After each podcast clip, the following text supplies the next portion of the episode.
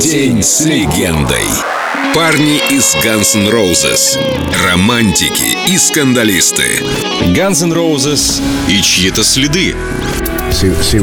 Кто-то ошибочно полагает, что если бы не было таких групп, как Aerosmith и ACDC, не было бы и Guns N' Roses. Но дело в том, что наши музыкальные вкусы формировались, когда еще их не было.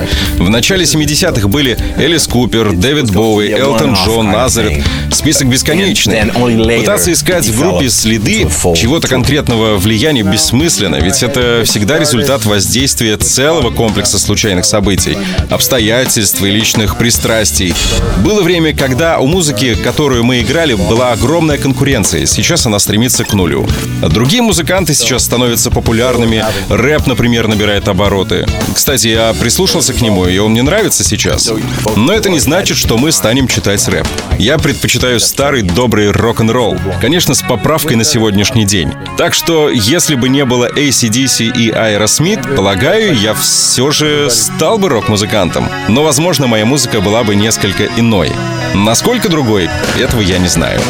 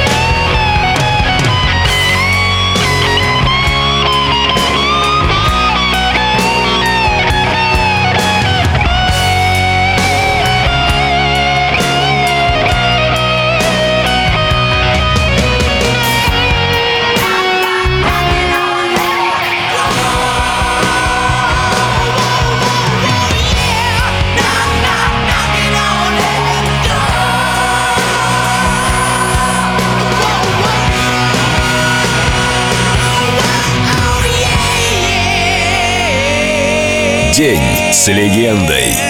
Guns N' Roses на Эльдо Радио.